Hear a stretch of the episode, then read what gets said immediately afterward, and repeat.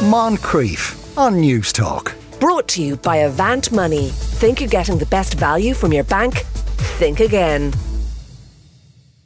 Now, when you go to the cinema, the films generally play out as part of an automated system, but a small number of cinemas in Ireland still employ a projectionist, a person who can influence how you experience a film in all sorts of subtle ways. Paul Markey is one of two projectionists still working at the IFI in Dublin. Paul, good afternoon to you.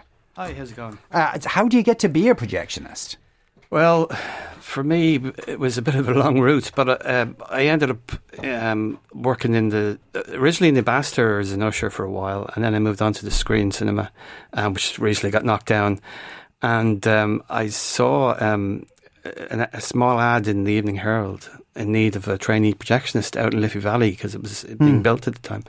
So um, I thought I'd give that a go. I'd worked in so many other jobs in cinemas, so I thought uh, that's an opportunity. Uh, I'm very interested in all that. So um, I ended up. It was the first time I ever worked outside of town. I ended up out in Liffey Valley for nearly ten years, um, away from the scene. You know, and was and, and when you were training, was it was it was it still film oh, or had yes, it all gone digitally? Yeah, yeah, it was. It was completely. It was fourteen screens, uh, so fourteen projectors. It was like three or four shows a day, constantly running. So uh, it's like running around, keeping plates spinning. You yes. know, you're just running from one to the other, one to the other for twelve hours.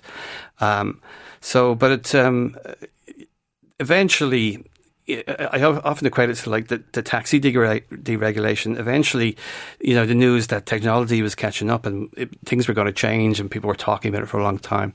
Um, that came about. But I, I, had left by I had left the, uh, my job as projectionist for a couple of years, and while I was away, all the change happened. Yes, you know. So I, luckily, I kind of uh, I, I, dodged all the trauma. so of that, which yeah. I assume meant a lot of projectionists were just laid off. Yes, that's for yeah. There were two. There, I always call there were two big purges. One when the the, the technology was initially installed in cinemas, um, so there was kind of a dual this going on where you had film and you had digital. Yeah. And then as that technology matured and cinemas and companies realized how streamlined they could make it, then that was really the end for, for, for especially in, in multiplexes. Yeah. That was really the end for projectionists in those cinemas. But in smaller art house cinemas and in archives throughout the world, you know, they really need experienced projectionists. That's kind yeah. of the, the, islands that are left for us. You know? And and in those kind of there was kind of automated cinemas now. Does something, does anything physical arrive in in the cinema like that's this week's film? Yeah, well, or is it just done online? Somehow? Even that's starting to change now. Initially, it, it was hard drives, so you would mm. get a hard drive delivered for every film. Um, and eventually that has shifted as broadband has expanded and gotten faster and more reliable to um, just the film is sent over the computer and you download it into a server. It's encrypted. So you, this is another thing that the, the studio's got the power back in the past, if you got a film print in, you could put it on when you want. Yeah, they yeah. could just do anything with yeah. it. But now, if you receive the film, you couldn't even play it unless they gave you an encryption key for specific times, even by the hour or the minute that oh. you could run it at. Oh. So this, it protects the film from piracy. So you understand? Yes, that, yeah, you could, yeah. yeah, you could understand that. Yeah, but but say when, you, but even at that, when you know, are, in what ways can you adjust a film in because uh, things like it's still, I suppose, the case of projection make sure that affecting yeah. things in focus. exactly, yeah. well, there's still, you know, there's this kind of a general industry sound level for cinema, but that's not always, it doesn't always apply because they're, they're mixed differently and cinema's different sizes. So you have a basic level. So, but you often get, um, you would receive the film, occasionally you get a letter from the filmmaker, the one with the smart ones. Yeah. Um, like recently, like Todd Field, who made Tar, he was a projectionist in the past.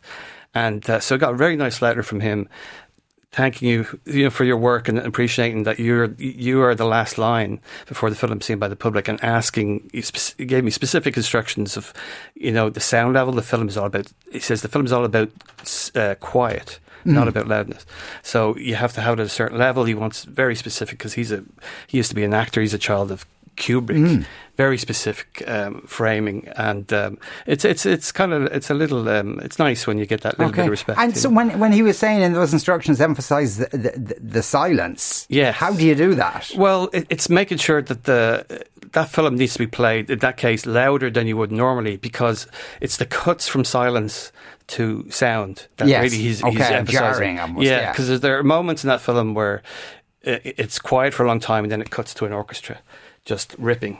Yes. So if you don't have the level, it, the effect can be very dulled. You know, so. Uh, you know, it's it's nice. We, we've had a few over the years. Um, David Lynch sent us one as well, and it's you know it's sent out to um, uh, to projectionists around the world when he sends his film out. But a few of them, like they've uh, um, like Warren, Warren Beatty, you know, always the smartest man in the room. I thought um, he had um, he always said that projectionists have the final cut. No one else, Yes. just projectionists. well, I suppose that's true. Yeah, he had that experience. He says this t- in uh, in London. He went to the, the press show of uh, Bonnie and Clyde, and it got to you know the, the the climax with the eruption, the violence, and the massacre, and there was no eruption. It was kind of a put put put, put. and he was like, and so afterwards he asked to go to projection booth. So he went up and. The fella sitting there, you know, with the Evening Standard, and he goes over and said, "What happened at the end there?"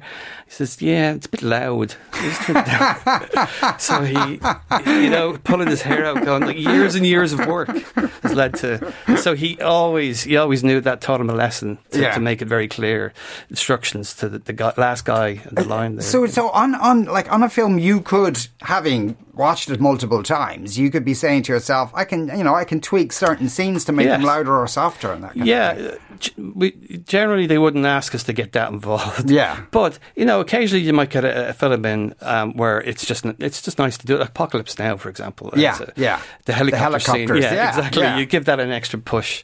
Or um, uh, you know, there will be blood. I think that opens with a rising sound until it just gets so loud and then cuts to silence. Back in those days, I would, I would just turn that up as well, so Mm. I could give it the extra push. So that's nice now and then to to, to help things along. You know? And, and in the IFI, you can still, you, still have the. You, the facilities put on films Yes. as well. Oh yeah. film, I we mean. we run every every format. Like we, we, we have to keep the old machines maintained because the archive for the country is in the IFI. Yeah. It's all on film, it's all gradually being digitized. But um, like we have the last seventy millimeter projector in the country.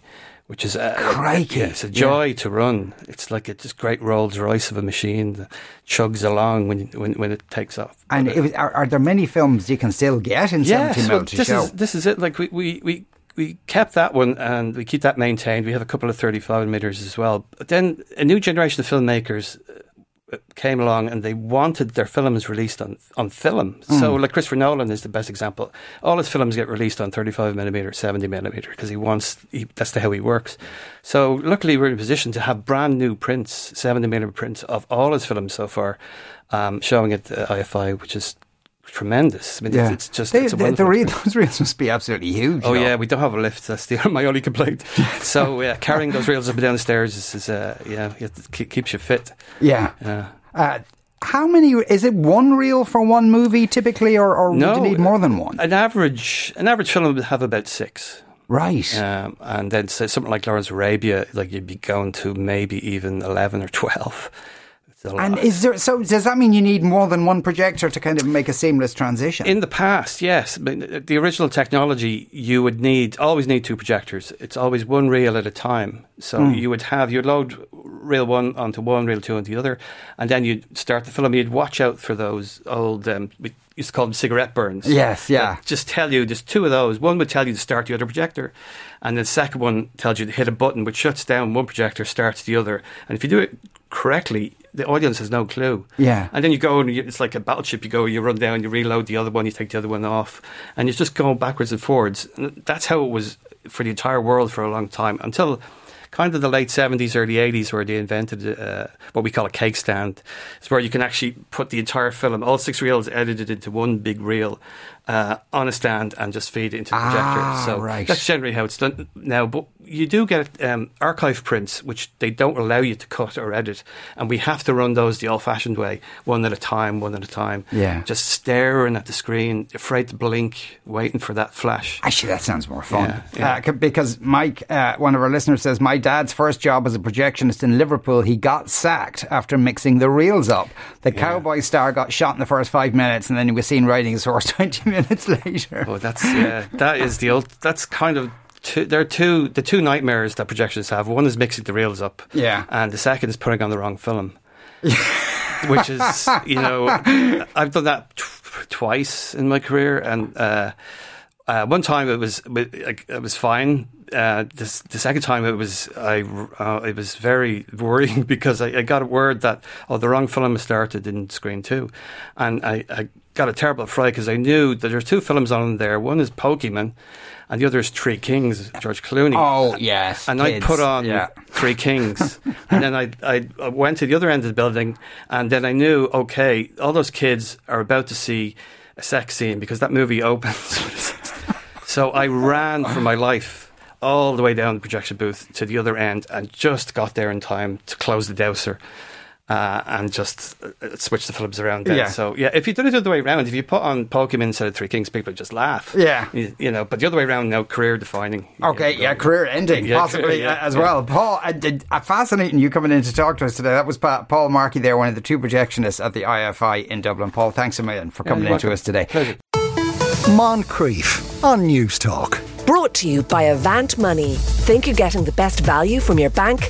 Think again.